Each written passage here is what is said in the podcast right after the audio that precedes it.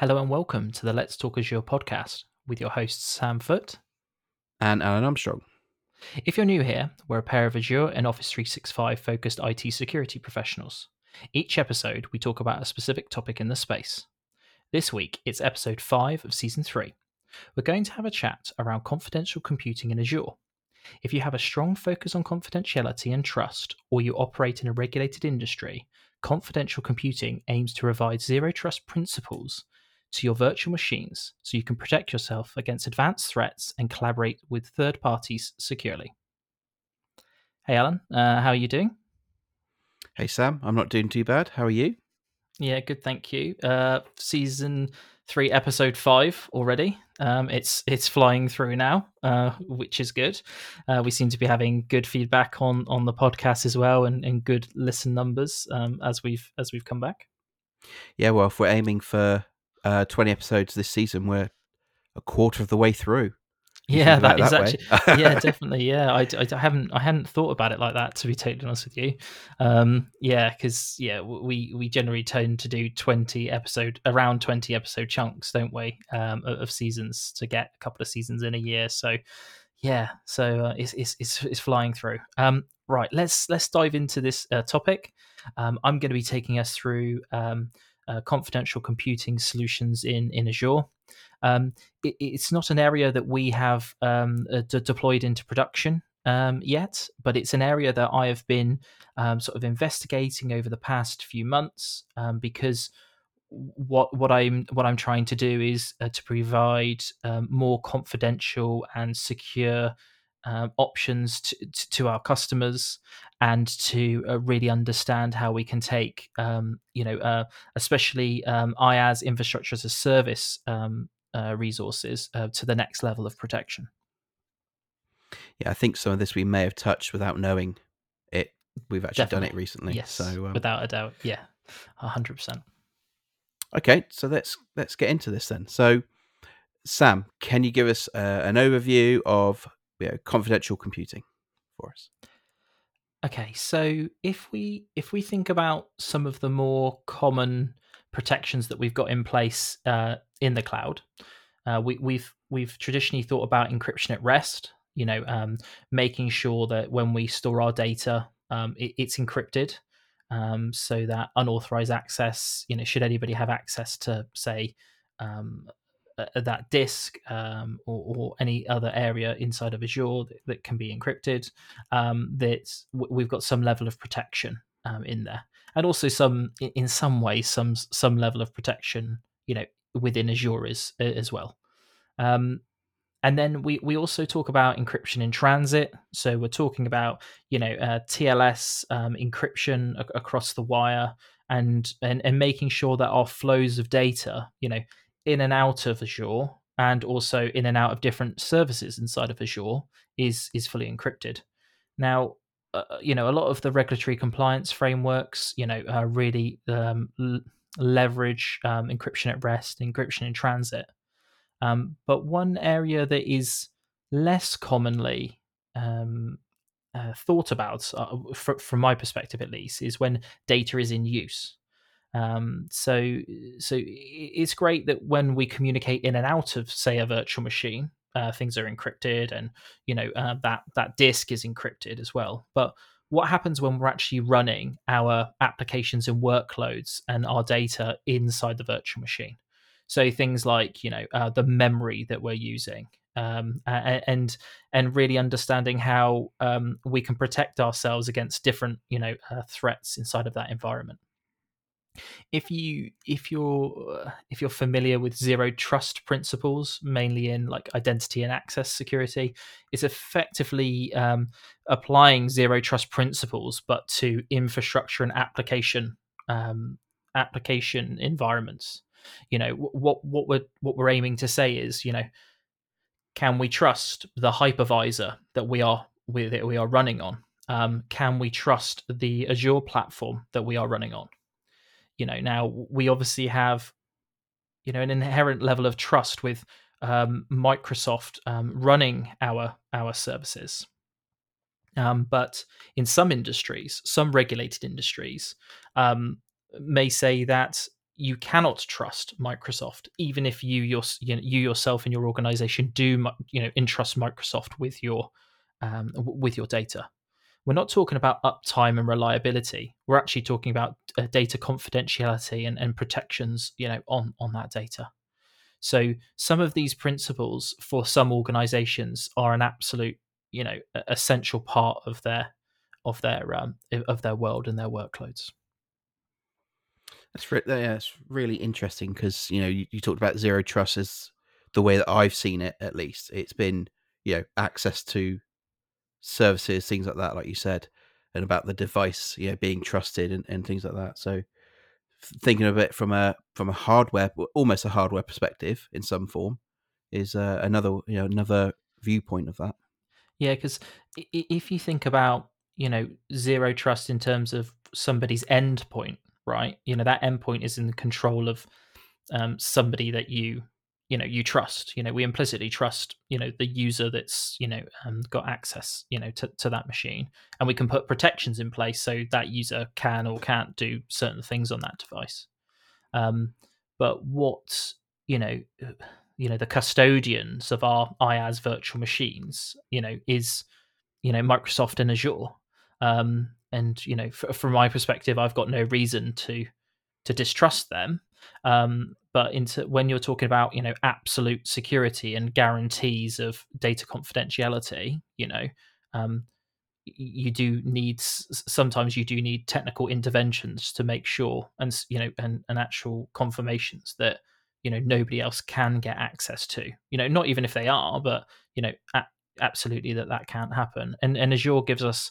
you know uh, three different levels um, to that confidential computing stack Okay, so you so you mentioned three levels. Can you give us an overview of those three levels? Okay, so I'm I'm going to start just with uh, virtual machines, infrastructure as a service. Um, there is a PaaS offering as well, um, which I'll talk about. I won't talk about as in depth as um, virtual machines because um, I think we could do a whole other episode on, on that as well. Okay, so level one is um, what they refer to as trusted launch.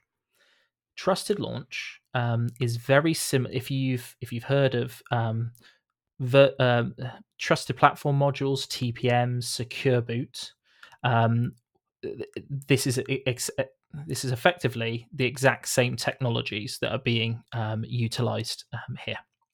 So when you create a when you create a virtual machine inside of Azure, there's a drop down box which is called security type and you can i believe you can just have i think it's called standard is picked by default. And what you can then do is you can change that over to trusted launch virtual machines. That's going to enforce secure boot. It's going to also enable a virtual um, tpm for you as well. What we're trying to protect against here with this is the boot sequence. So from boot to you know um, operating system loaded that the integrity of that boot sequence is maintained. So we're, we're, we're protecting against firmware rootkits, uh, boot kits, driver um, rootkits, um, and kernel rootkits. So anything that could be injected as that you know boot sequence um, happens.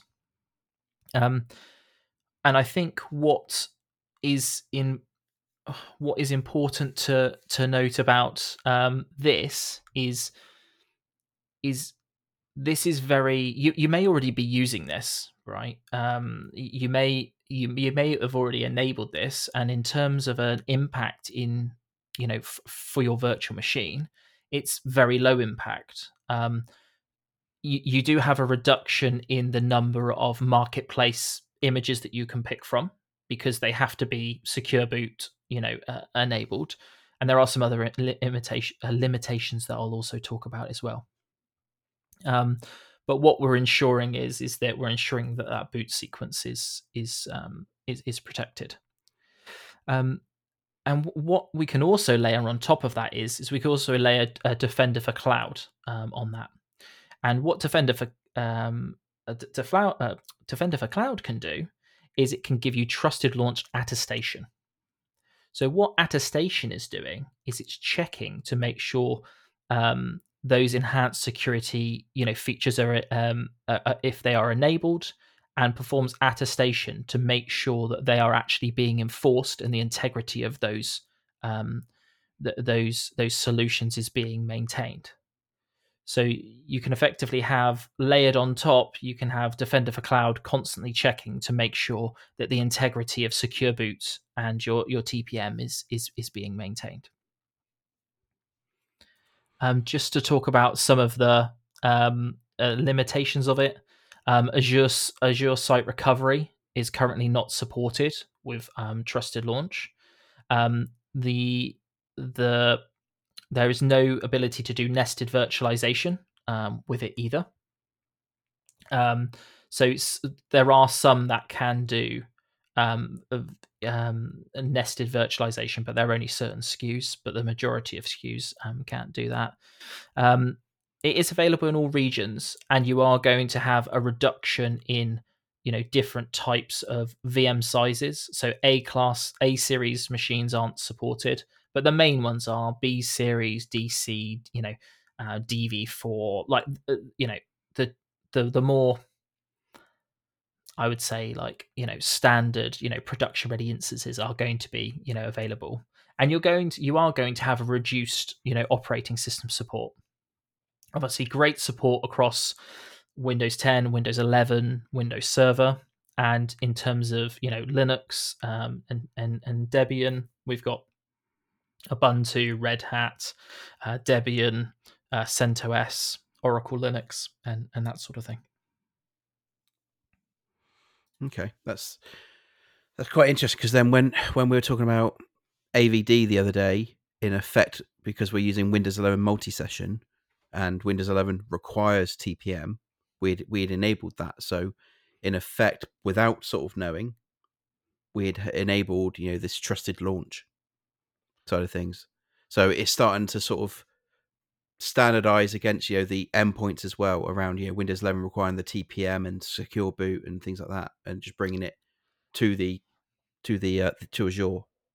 Yeah, exactly. Yeah, and I I think you know if you are already uh, to me you know the very small number of limitations that you know trusted launch brings you know to you um there's there's there's massive upside there. And like you say you know certain operating systems now have the standard that they require these you know these these provisions to be in place. You know we've talked about you know well all the versions of windows 11 you know i believe you know requires tpm you know um and and i, sh- I assume windows 11 also requires secure boot doesn't it? It must do correct yeah. I'm guessing so yeah. So um so you know if we take those learnings from endpoints you know and and best practice from you know in, in modern endpoints we're now applying those into azure um, 100%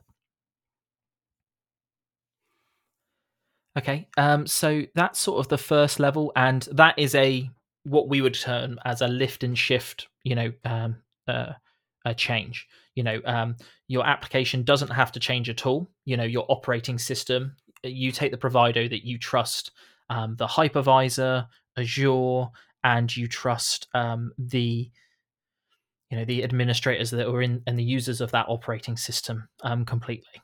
Um, but it does give you some level of um, uh, uh, protection, and also you can you know um, you can you can do attestation to to verify the integrity of, of what is going on there. Level two is um, takes that a step further. So we have um, confidential virtual machines. Confidential virtual machines utilize um, AMD processors, um, and the technology is called SEV and SN, SNP um, technologies within inside of um, AMD CPUs. What that is doing is providing memory, memory integrity and encryption of memory all the way down to the CPU. So it's the data in memory and inside the processor state that is fully protected. What this is doing for you is it's giving you protection from Azure.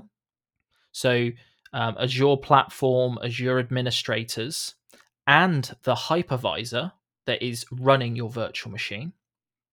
So, if we think of the the layers of a you know a virtualized host you may you've got you know the underlying hardware and firmware that is controlled by AMD, Intel, you know, etc.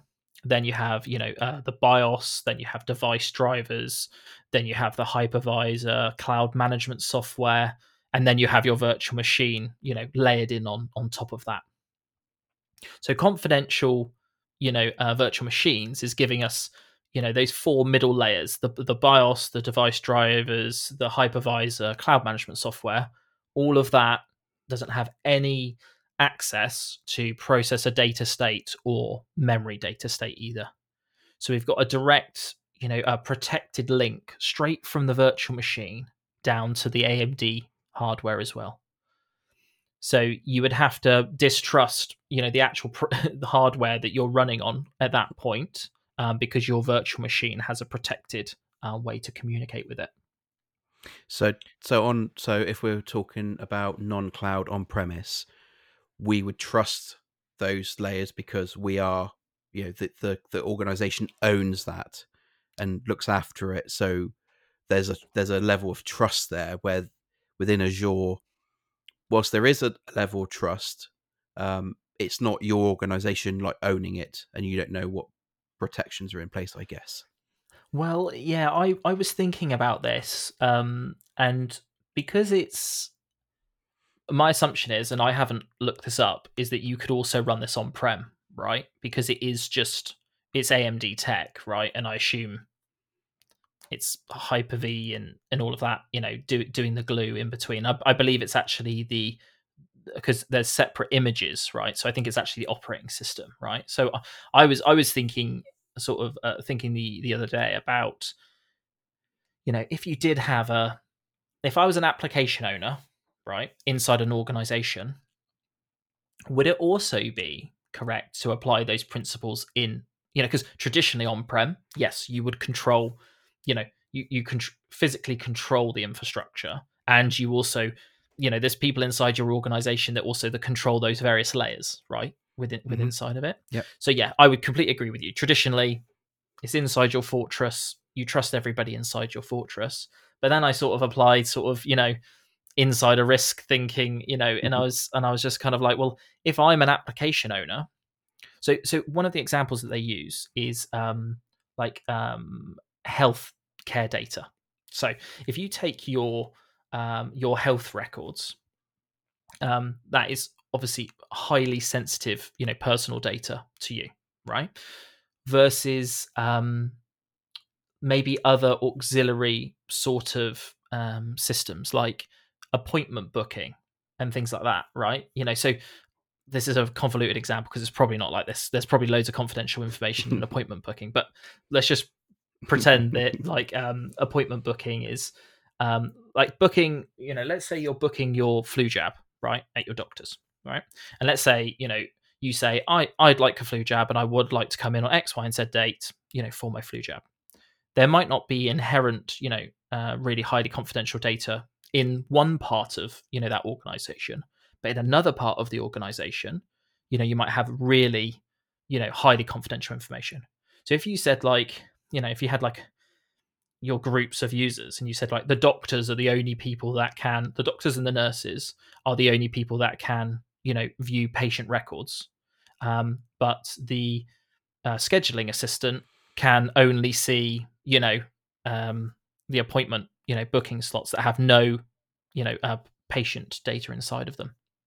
Um so i could imagine that even in like an an on-prem environment you might say okay well we want to protect that confid- highly confidential you know health data against the infrastructure admins because even though yes you're the infrastructure admins but you should never ever be able to have access to that data that even if you are you know quotes you know global administrator you know that doesn't give you the right to be able to view that that data and to also verify that you you don't have access to that data. So i I, I, I as I was as I was yeah, researching, I saw many different like use cases for these types of technology. So I think more increasingly that is actually being applied on prem um, a, a, as well for those types of protections. Yeah, I guess I guess think about it that way as well is whilst you do have the insider risk of a, an employee, I guess you got the other th- the potential of a bad actor being in your environment and compromising that device and Yeah, then accessing that data without accessing the VM sort of thing. So there is yeah, that. you're as well. put you are putting layers in terms of like lateral movement inside the organization, right? Hop to hop to you know the, the crown jewels, you know, so to speak. So yeah, it did um this whole this whole and this is why I I I sort of um decided to do an episode on it because it really sort of sounds a bit cheesy, but it really challenged my thinking in terms of you know how those you know these different layers of you know security really should work for different types of workloads. Because you know we we we see it more in identity and access that that sort of world right? But you know but this is and from end, the endpoint side but this is actually like data that's being used you know um, which is also important to protect. Um so this layers on on top of trusted launch. So you've still got your you know your secure boot you've got your tpm so you've got your you know boot into into into into operating system. So you are also controlling that as well. That um now the numbers of um, images are going to reduce down as well because i believe there has to be changes to the images to actually support this amd technology and to do that link between the virtual machine and the cpu but um, currently i'm seeing nine um, images but they do cover windows server i think 2019 and 22 um, windows 11 um, sql server and ubuntu as well. So there's you know unless you've got a you know different flavor um, that that you're accustomed to um, it's pretty well supported. Again this is a lift and shift technology.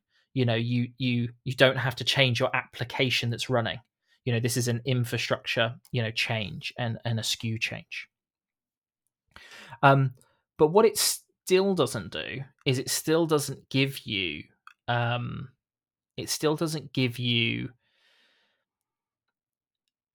um protection inside the operating system.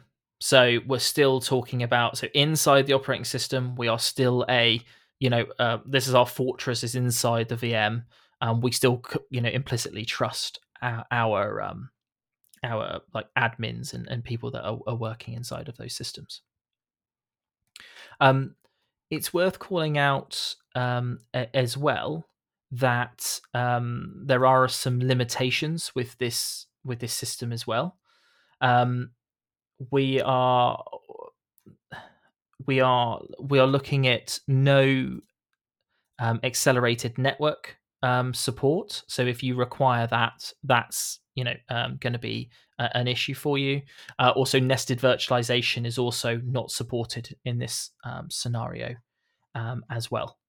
Um, so there's just a few, uh, but if you have looked at confidential VMs in the past, um, the limitations have really dropped.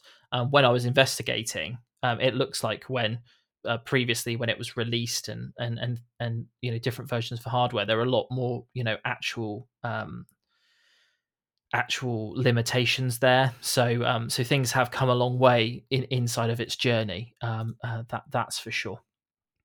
Yeah, I guess there's been some more um, processors that support it and things like that, and Microsoft have uh, um, improved or included more SKUs into the into the data centers.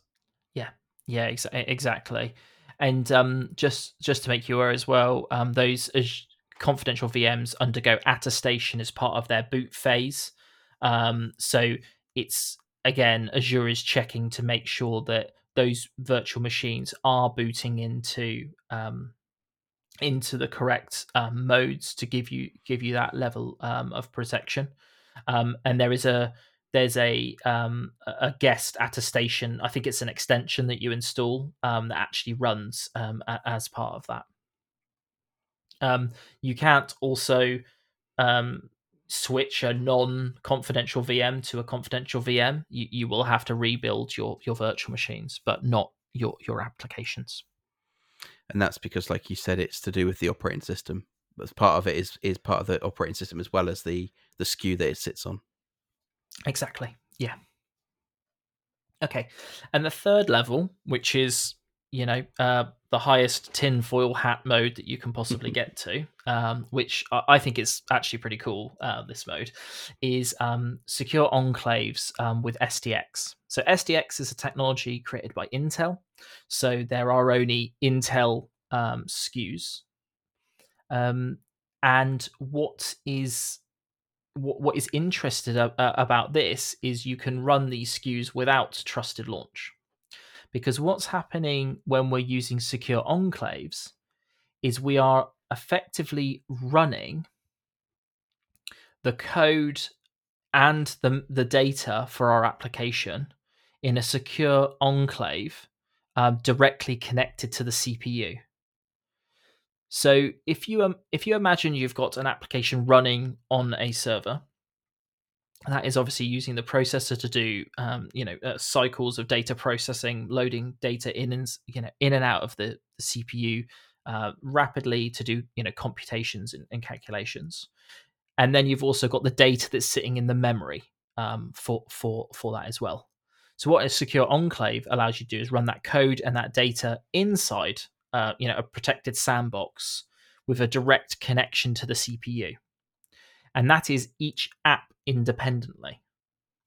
So what's great about this is is you theoretically don't in terms of a in terms of, in terms of the data that's running you know on these workloads you don't even have to trust the users and the admins on those machines because even inside of the virtual machine you do not have access um, to to the memory and the data that's running through um, being processed on the CPU.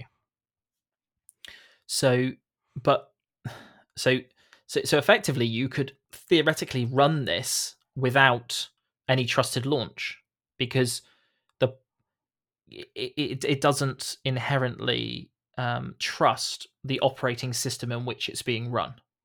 So um, so so you don't have to enable secure boot. You theoretically don't have to enable secure boot in you know TPM unless your you know operating system um, requires that. So your application is going directly um, to the CPU um, to, to, to, run. Um, you the obviously it could be quite an obvious downside is that your app has to be you know um, uh, modified to support um, uh, this this technology. There are some initiatives um, and SDKs around that. So there's the uh, there's Open Enclave, the um, the Ego SDK. Intel have their own um, uh, SDK as well, um, and um, there's also the confidential computing um, framework uh, a- as well. just give me one sec. I'm just going to. So so this is kind of bringing in the, um, if I think about from an endpoint perspective, this is bringing in the, uh, starting to bring in some of the similar similar things around like credential guard, where that's being isolated from the operating system so that you can't scrape credentials from it, and then I guess an up from that is the you know application guard, where it, you, can put um, Edge, uh, Chrome, and things like that into a container to stop you from leaking data. This is going to the next level of having an application that you run on a server and having that isolated from the, the operating system as well as you know the hardware in effect or it's yeah in effect and then so you know that it's you know anything running in there it can't be compromised or yeah so so if you if you imagine a whole process can be completely isolated you know from anything else that's that's running. So the inputs and outputs could obviously be, you know, sniff from a, you know, if you're writing to, you know, a disk or you're, you know, um, mm-hmm. sending, you know, uh, your outputs, you know, to and from uh, the machine, but the actual underlying sort of intellectual property of that application is protected. And one of the big um, sort of uh, selling points of this is that you can um, have intellectual property uh, collaboration between two parties. So let's say I'm organization A and Alan, you're organization B. Um, me, organization A, um, I create a machine learning model and a you know um, a black box that you know draws pictures or you know uh, completes code for you or, or whatever it is. But let's say you want, you know, organization B wants to license that from me and run it on their own hardware. You know, how can I trust that you're not effectively going to, you know, run my application, you know, inspect my process, look at what's being loaded into memory and, you know, uh, protect against that? Because we've had obfuscation of, you know, um, of um, of code and of, of uh, data storage mechanisms for for a long time. So there's there's good protection there. Uh, but when you're actually running that process, it's relatively trivial to inspect the memory and to reverse engineer from a memory perspective. So what we could do is we could both agree to use um, SGX um, technology to, to to to protect my intellectual property, but you still get the value of licensing licensing it from me, um, or running it from me and, and getting value from it.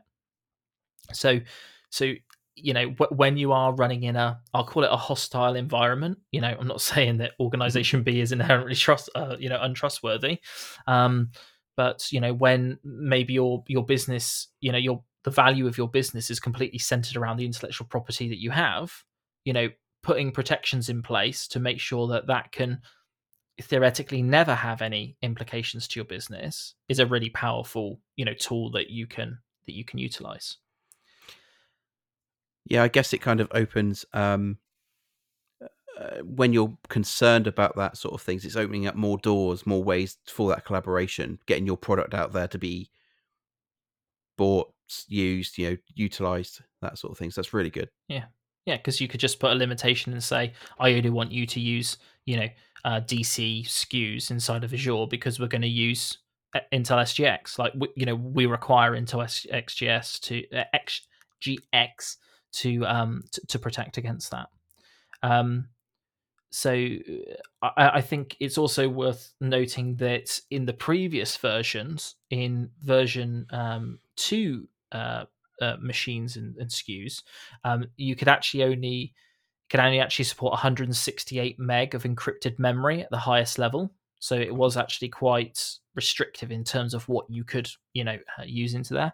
But I now believe with version three and above, you can go to 256 gig of encrypted memory. So actually, you know, the amount of the workloads that you can actually secure now, you know, are a lot more varied.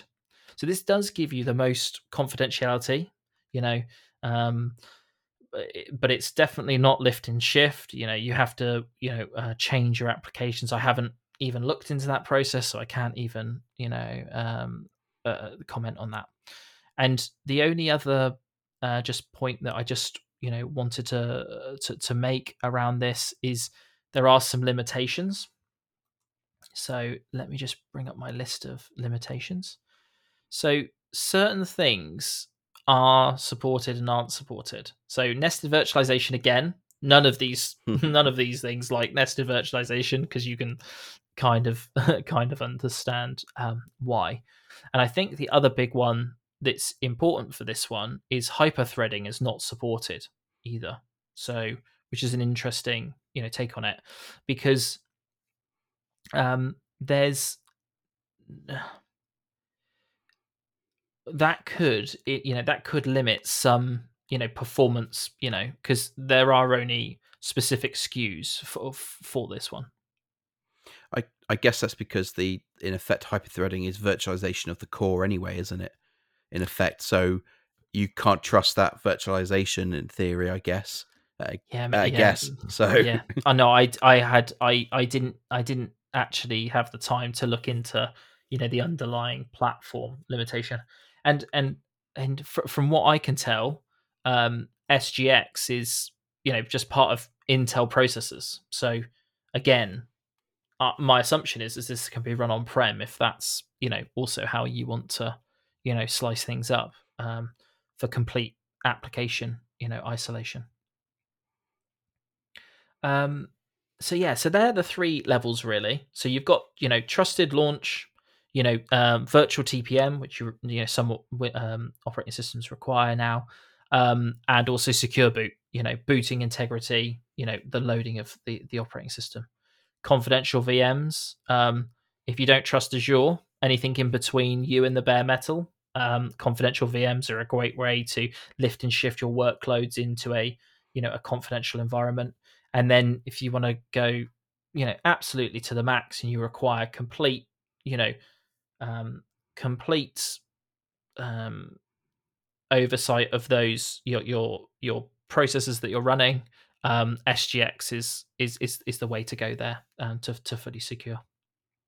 Um, and I just wanted to also quickly talk about the Azure attestation um, service, which is effectively a service running that, that Azure runs um, to to verify the integrity of these technologies that you're actually running.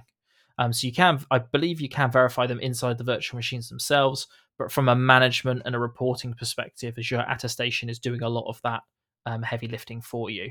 You know, so it's making sure as the the machines are booted that they're going into the correct states and the correct, you know, the integrity is being maintained. And then you got things like you know, uh, Defender for Cloud also reporting back and, and feeding into your security posture uh, as well. The last area that I just wanted to talk about briefly was um, platform as a service, because we've just talked about infrastructure as a service. I'm not going to go into this in too much depth because uh, I, I, do think it could be its own episode. Um, but this is where it really comes down to deployment models uh, uh as well. So, um, effectively platform as a service in terms of confidential computing is confidential containers in in Azure. So what what we're what we're seeing here is a um, enclave aware containers in Azure Kubernetes service. So you can run Azure Kubernetes service and your workloads inside of you know inside of there in a secure and, and managed way. Now you know organize you know the container um, the containerization of workloads is a is a conversation and a complexity in itself right you know um, but some of the the benefits of going through that process is you know um, really fine grained control of resources orchestration of resources and management of them at scale right so you effectively chunk up your applications into isolated containers you manage them and don't manage the underlying infrastructure. You have a your own infrastructure to to orchestrate, deploy, and manage you know those workloads. So if you effectively think like another level on top of the operating system to to to to, to manage that, um, and you've got continuous deployment and you know different things uh, there, and it can also really help if you have you know different um, languages and frameworks that you use to build your applications you can have isolated containers where different product teams can work and you know uh, you, don't just have to be like a a .NET shop or you know X, Y, and Z, whatever it is um, that, that, you've got. Um, so so Azure does have an offering to um, to make Azure Kubernetes service uh, enclave aware um, to, to give you that um, full isolated process down to the hardware level. Um, again, um, I'm not going to talk in too much depth, but what can one area that I can really help with is also multi-cloud support because those containers um, run on top of you know um, let's say Kubernetes. It is possible to run multi-cloud workloads with that so you can have interoperability of where you can run those workloads if if that makes sense you can get the power of you know SG, uh, sgx with containerization of those you know applications and processes um, but without the you know the inherent um, downside that you have to invest in you know wrapping all your applications inside of um, sgx but i think i'll do a whole other episode on confidential computer in AKS because if you don't uh, if you don't know Kubernetes and containerization, um, we have to do a primer on that first to understand uh, really, I, I, think, to truly do it justice, um, what's going on um, there. Yeah, definitely. It's um, it's good that um, it's been exposed to both sides. I mean, normally, you know, there are that it does, but um, sometimes it normally starts in one area. So it's good that it's now in you know platform as a service and the you know the IaaS side. So yeah, well, we, we, I think you know from my perspective anyway, I've you know I I previously lived in just the PaaS world, right? You know, um, I I've I saw very.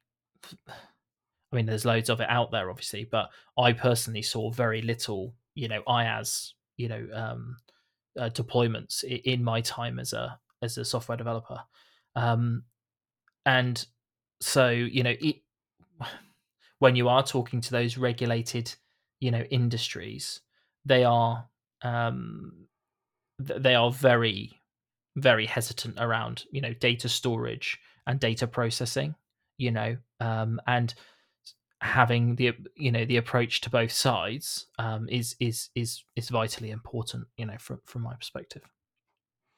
Yeah definitely. Okay so to enable this stuff you know what's it cost? You know is it there's a, is there an, another cost to it? Okay so um effectively you just pick the correct SKUs that support, you know, the SKUs of virtual machines that support this technology.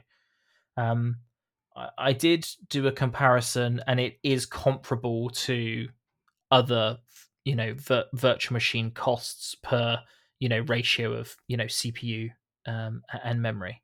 The confidential VMs have two SKUs, which are you know general purpose um, DCA um, instances, and then there's ECA, which are memory intensive um, ones. The the enclaves ones only have DC versions. So if it's DC and then a number, then it's Intel. If it's DCA, it's a general purpose AMD for confidential, and if it's ECA, it's a memory intensive for um, AMD. I, I, as of as of recording, there's still no memory intensive um, versions of um, of enclaves with um, SGX. So um, there are there's still a good amount of SKUs in that, but you know if you do have some specialist workloads, um, they're they're they're not supported. Also, no GPU workloads either um, in those SKUs. So if you have so a, a lot of these, you know, um, a lot of workloads now are accelerated by um, graphics cards uh, as well, um, and there is there is technology that is emerging, um, if not you know uh, ready to go, where they are now doing secure enclaves with uh, between CPU and GPU um, as well for completely you know um, all the way through those you know those those controls um, th- there is technology um, coming through for that, and but I'm I'm not seeing that in Azure specifically um, at the moment. I was I was going to say I expect that the reason why they're not there is because the technology the the securing part isn't in the the you know the, the GPUs and, and things like that. So, but as you said, you know it's coming because it's it's becoming uh, it's probably partly because of this, but I expect it's probably more for the gaming industry to stop people manipulating stuff maybe within the the games. Yeah, well. I yeah I, I, thought it was going to be all um, machine learning model like acceleration, okay. but but I think I think the GPU side is more um, for training of machine learning models than it is actually running them. So you know, so once you actually deploy them into prod, um, you would effectively then just use those models, I believe, through the CPU. Okay. Um, so I think that's why. It, but it, but apparently that is that is that is a thing that is that is going to happen.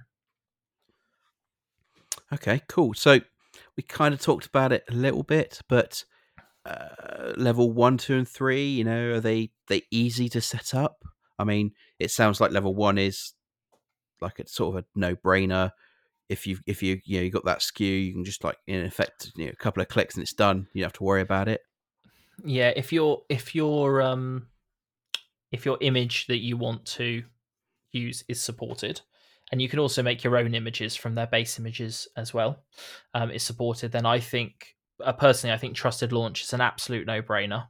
You know, because we have you know um, user endpoints that have this stuff enabled. Like it makes very little sense to not have it also you know in your infrastructure.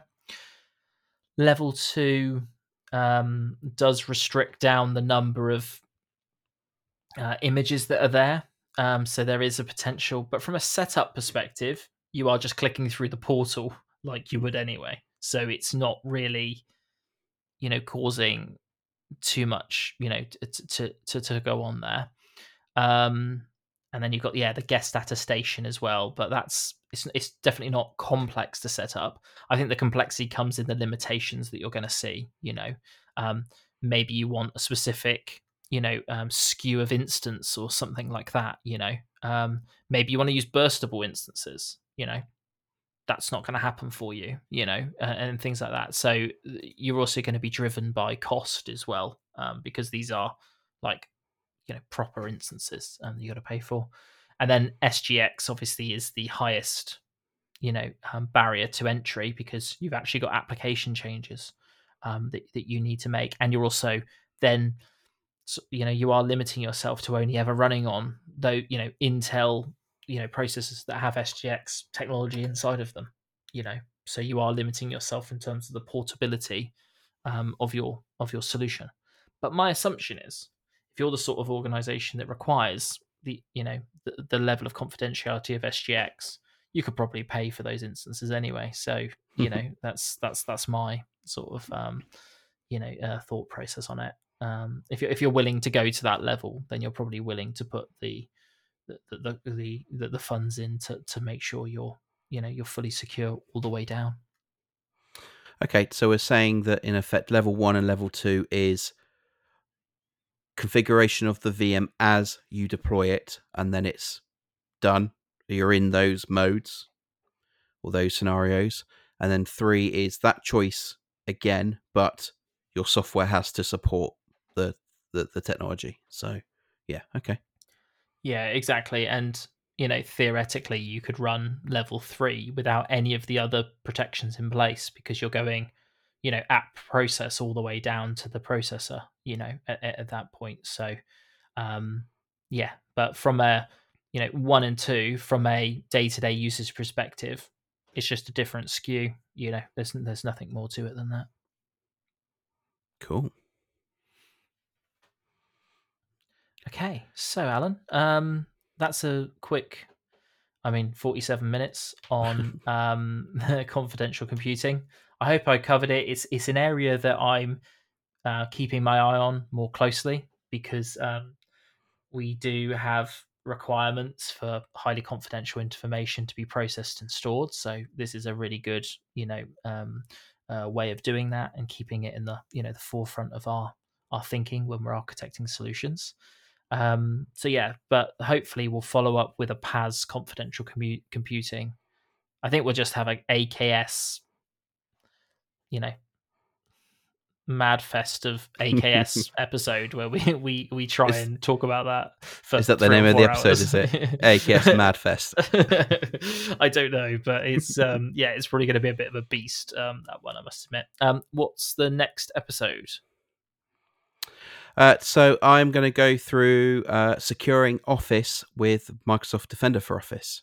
So talking about the capability within Exchange, as well as some of the other places within SharePoint and OneDrive. So, might be a short episode, might not be, but we'll see. Um, there's a lot in there. There's a lot in there. Um, it's growing as as always, and it builds that XDR um, story as well. So excellent. Um, so if you've enjoyed this episode, please do consider subscribing if you'd like to listen to more of this sort of content in the future. Uh, we have many more topics that we'd like to cover, and your listens and support is what will continue the, to fuel the podcast going forward.